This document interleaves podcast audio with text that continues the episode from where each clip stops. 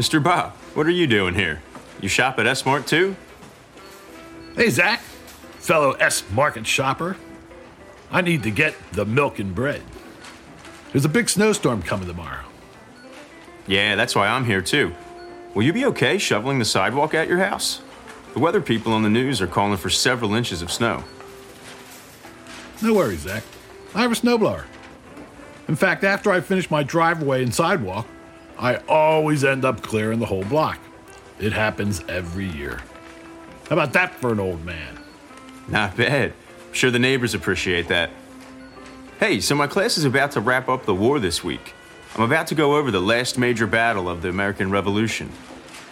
Nice. The Battle of Yorktown, where the French finally teamed up with Washington's troops, and with the victory, Washington became a superstar. A superstar. Well, he became internationally known, and back then, that was like the same thing. But what do I know? So, how are you going to teach the Battle of Yorktown to your students, Zach? Well, I'll describe how the French Navy not only pinned in the British from leaving by sea, but also fend off the British Navy and how Washington's army blocked the exit by land. Nice. But you've got to start the Battle of Yorktown before that.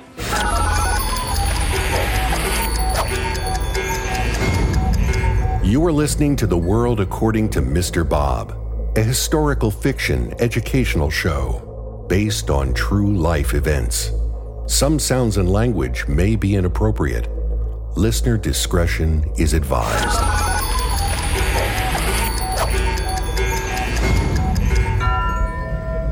The Battle of Yorktown actually begins midsummer 1781 in Dobbs Ferry, New York, a riverside town located just a short boat ride up the Hudson River from Manhattan. This is where General George Washington and his Continental Army finally joins forces with the French Army and their Lieutenant General Comte de Rochambeau. Bonjour. Up from north in Dobbs Ferry, the generals can keep watch over the British down in New York City and plan their attack. Bonjour, General Washington. Unfortunately, it's becoming more and more clear that attacking General Clinton and his army of redcoats in New York City is becoming unfeasible. We have been debating over and over again when and where and how to attack for many weeks now. Even all the way back to our first meetings last winter in. Where was that? I first met you, Rochambeau, in Newport of the great colony of Rhode Island. It is a tiny colony, but mighty colony. That winter by the sea was one to remember. We. I remember the rough seas when arriving ashore. But what are we going to do now, Washington? General Cornwallis is basically running amok down south. I know. The Continental Army in the South has been hit hard by Cornwallis. Recently, there has been too many defeats resulting in too many casualties. And worst of all, that traitor, Benedict Arnold. I can't believe he is helping Cornwallis now. He's trying to stop us from obtaining our national independence. You know what they do to les traiteurs in some countries. If I could only get my hands on him. Just to think, I used to trust him. I should have known better. This is why I have always liked our relationship, George. We respect one another. Exactly. General Rochambeau, we can't wait anymore. We have to have our plan of attack in order. Well, I believe that we agree attacking General Clinton in New York City has been eliminated. Agreed. It would not be wise to do that. We really need to head south and become the aid that they need. That's interesting, because the remaining fleet of the French Navy will be leaving Rhode Island very soon and sailing south, where they will meet up with Admiral Francois Comte de Grasse, who is already in the south, controlling the water's main arteries. Perfect. We will advise Admiral de Grasse to take control of the entrance to the Chesapeake and stop any ship from entering or leaving. Fini. So, what is the plan for moving our joint army south? How will we attack General Cornwallis? Marching down south will not be a problem. It is a route that I have taken many times. There are several major cities to stop in Princeton, Trenton, Philadelphia, Baltimore, Annapolis, and then we can stop at my home in Mount Vernon. We can say hello to Martha. Hello. You will like her cooking. It is then we need to meet up with Marquis de Lafayette. Bonjour, bonjour. Comment He is leading the troops in Virginia, doing his best to keeping General Cornwallis from advancing even further north. Oh, George, that's too kind. Merci beaucoup. I look forward to Martha's cooking. But look at the map. If we can get Admiral de Grasse to cut off the Chesapeake, and somehow, when we find General Cornwallis and his troop of redcoats, we could pin them in and force submission. Excellent plan. Lafayette will have to be key in this plan of attack. We will need to talk to him as soon as we can.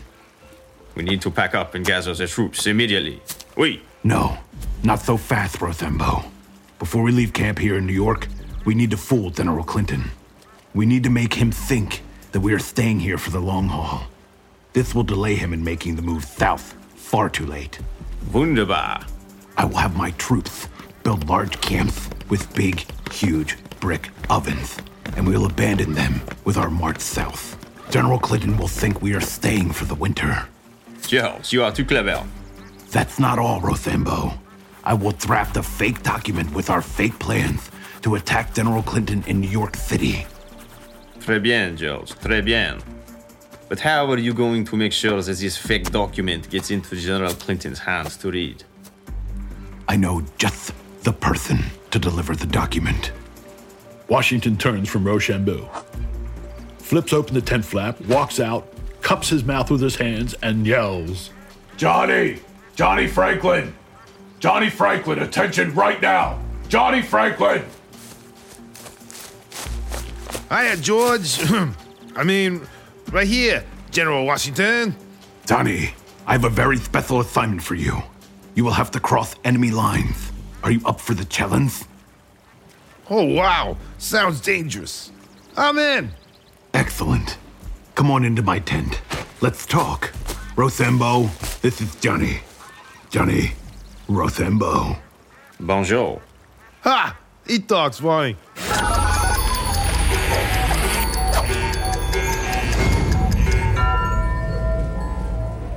A fake document, huh?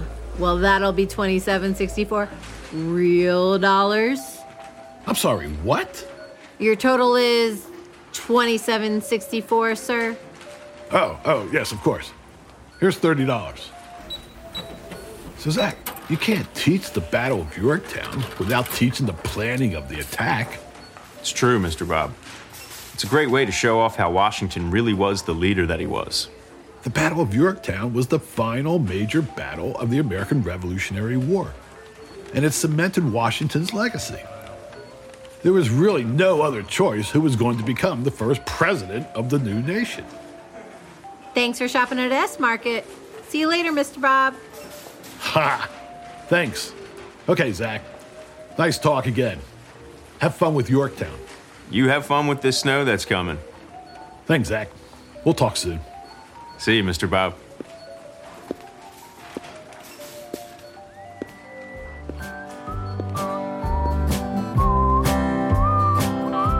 The World According to Mr. Bob is created, written, and produced by Bob Staniszewski and Adam Staniszewski, with associate producer Zach Kennedy. Recorded and mixed at Crooked Lane Sound in Cherry Hill, New Jersey by audio engineer and sound designer Adam Staniszewski. Episode number nine of season one is titled The Battle of Yorktown. It features Zach Kennedy as Rochambeau, and Brett Slavin performs George Washington. Mr. Bob's graphics were designed by J.R. Farrell at Promotional Graphics, Doylestown, PA. The theme songs are provided by Silent Partner and Ease Jammy Jams. For a full list of character and musical credits, please check out our website, theworldaccordingtomrbob.com. And while you're on the internet, please follow our Facebook page for updates. Hit the like and subscribe button on our YouTube channel. If you want to advertise or sponsor the show, please email us at worldofmrbob at gmail.com. Or to support Mr. Bob, PayPal him at worldofmrbob. Mr. Bob would greatly appreciate it. I'm Danielle Byrne, announcer extraordinaire. Thank you for listening, and please tune in to the next exciting episode of The World According to Mr. Bob. This has been a Moon Ranger production.